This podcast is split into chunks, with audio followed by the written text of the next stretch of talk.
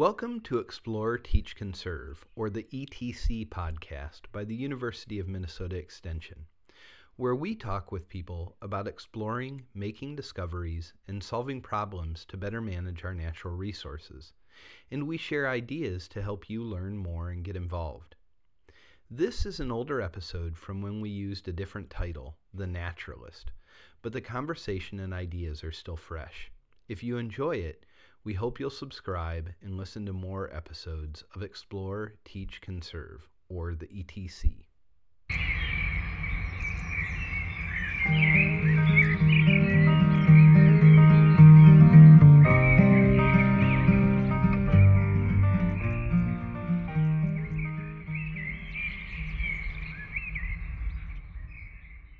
Hi, everyone. Welcome to the Naturalist Podcast by the University of Minnesota Extension.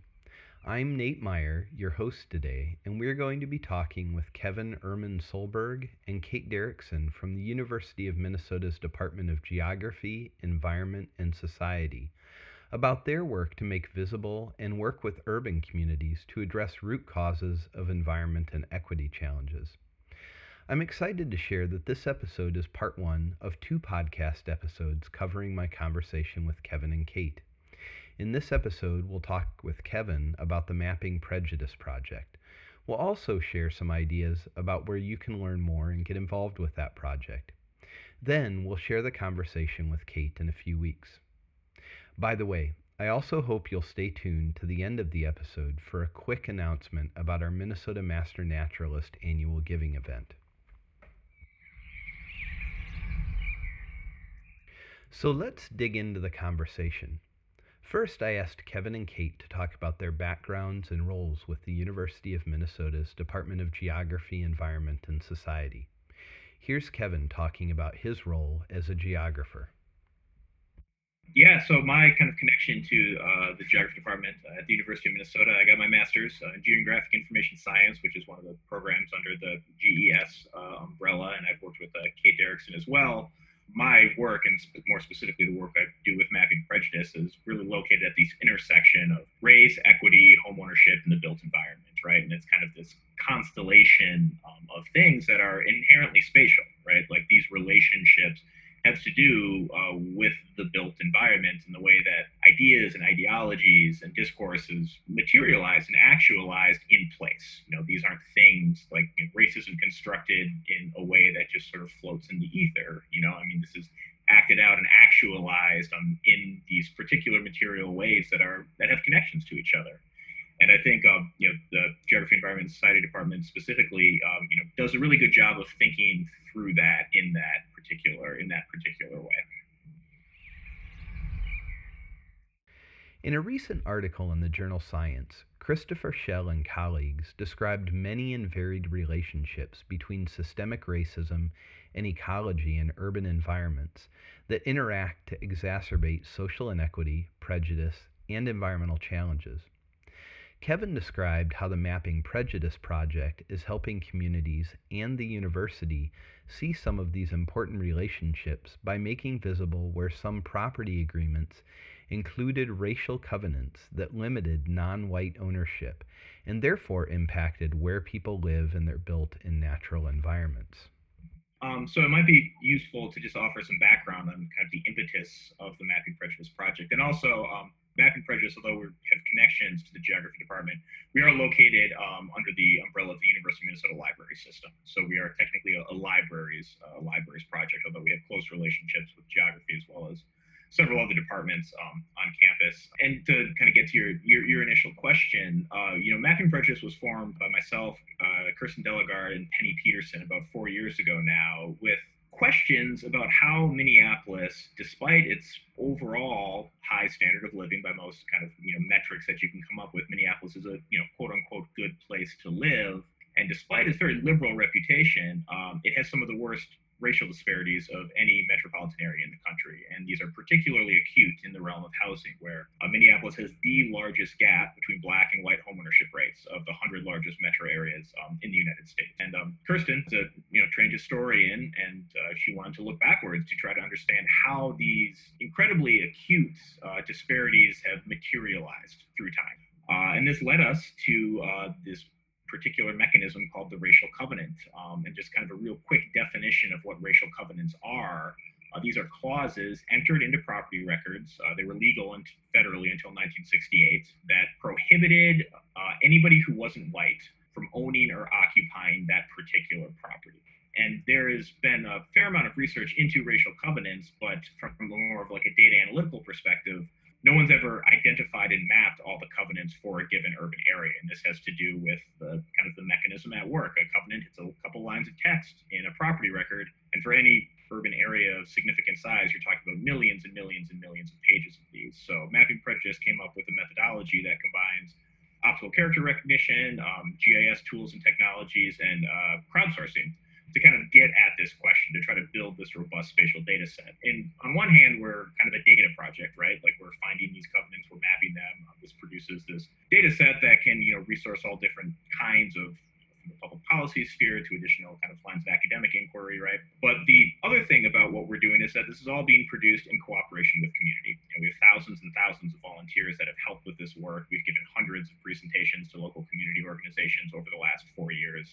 And uh, we're very much kind of intentionally trying to occupy this space of produce, co-producing this shared collaborative community resource. Um, and we also believe that the act of performing this research, which involves like reading these deeds, has transformative power in and of itself. We've had many, many volunteers say that reading the language in these documents, um, you know, made structural racism more real to them. So we're kind of at this two-pronged approach where we want to produce this data to enable additional scholarship, while at the same time trying to change kind of popular collective narratives around race, privilege, whiteness um, in the context of our particular urban geography.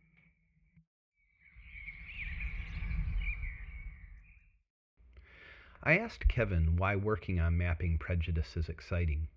He described the value of the information for affected people and communities, as well as the growth and awareness about how our history of racist language and property agreements is influencing the current urban landscape. I think the most kind of exciting part for me has been seeing the resonance that this work has in a lot of communities that normally have little to no relationship uh, with the University of Minnesota or the kind of research that kind of takes place at the University of Minnesota and you know we've had countless kind of experiences at this point where you know we'll go and give one of these community presentations um, and i remember one time we were at the, the hosmer library in south minneapolis which is very close to where george floyd was murdered. And uh, a, a young black woman at the end kind of stood up and said that you know this is so useful because i've known something was up my whole life and everyone's been telling me i'm crazy.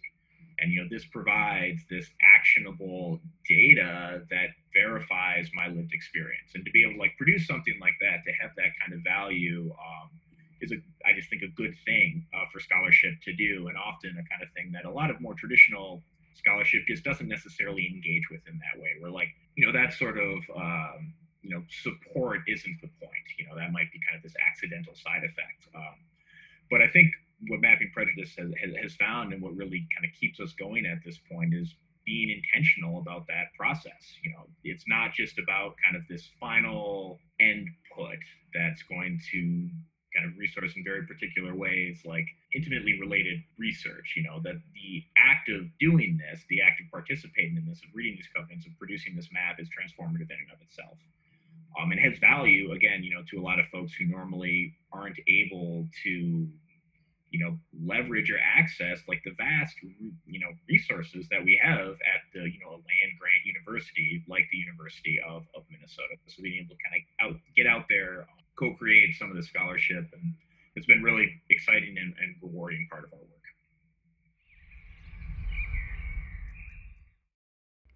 Good news is that Mapping Prejudice can use your help.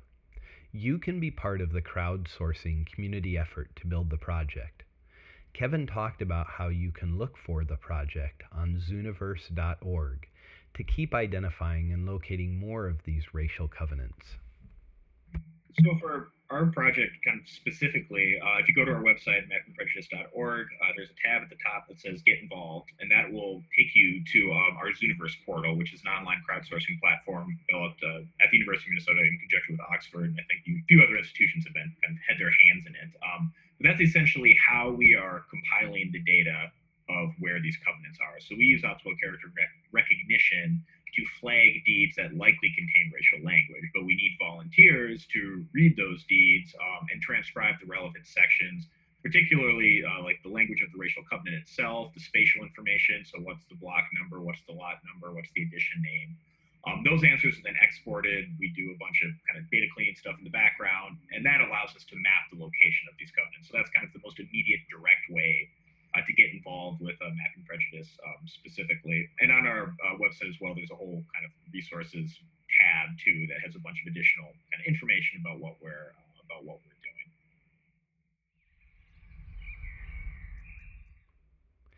At the end of our conversation, I asked Kevin and Kate to draw on their work to share a brief message that they wish would really take off. Kevin talked about accountability to communities as an important dimension of our engaged university research. What are the ways that the knowledge production process can be transformed when it's accountable to something other than like your immediate group of experts? And so much research is formulated by, okay, here's you know, the secondary scholarship in this particular subset, how can I make an intervention into that? And when you start from that point, you're just restricting kinds of questions that you can even ask. Um, you know, that's a real like hard bounding box. And some of the most exciting and rewarding parts of, you know, mapping prejudice and also the parts of, you know, create that I've been involved with have been when there's kind of this iterative back and forth where you come up with these ideas and then bounce these off, you know, your community collaborators, your research partners, your whatever, and then like that changes the trajectory and puts it in more you know interesting directions. Um, I can speak directly to mapping prejudice. Initially, we just wanted to find some racial covenants, so you know we could make an intervention in the literature around the ways that you know race was been produced in Minneapolis. We didn't actually have to map every single covenant in order to do that. Uh, the reason was to do that is because that's what community members wanted. That's what the folks who were living in these neighborhoods wanted. They wanted to know, like, you know, I grew up in near North Minneapolis. How does this specifically shape the built environment of the specific bounded community in which I grew up in? Um, and that caused us to kind of go down this completely different tack where we're like, all right, let's use OCR and GIS and crowdsourcing and like, can we do what nobody else has done before, which is map all of the covenants in the city? Coming strictly from a research perspective, like you don't need to map all the covenants in a city to say something about the role that covenants played in shaping like in urban geography. Like you can do representative sampling. I mean, historians, geographers, sociologists, they've been doing that for decades, right? Like you don't need to map every single racial covenant.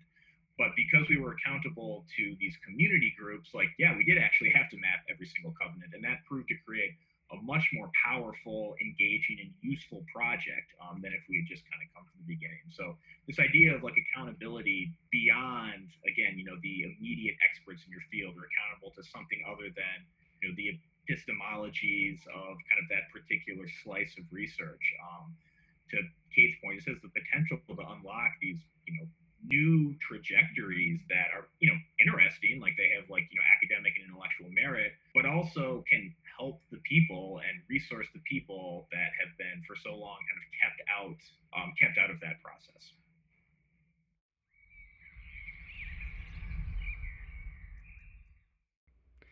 Hey everyone. Thanks for listening to this episode of the naturalist.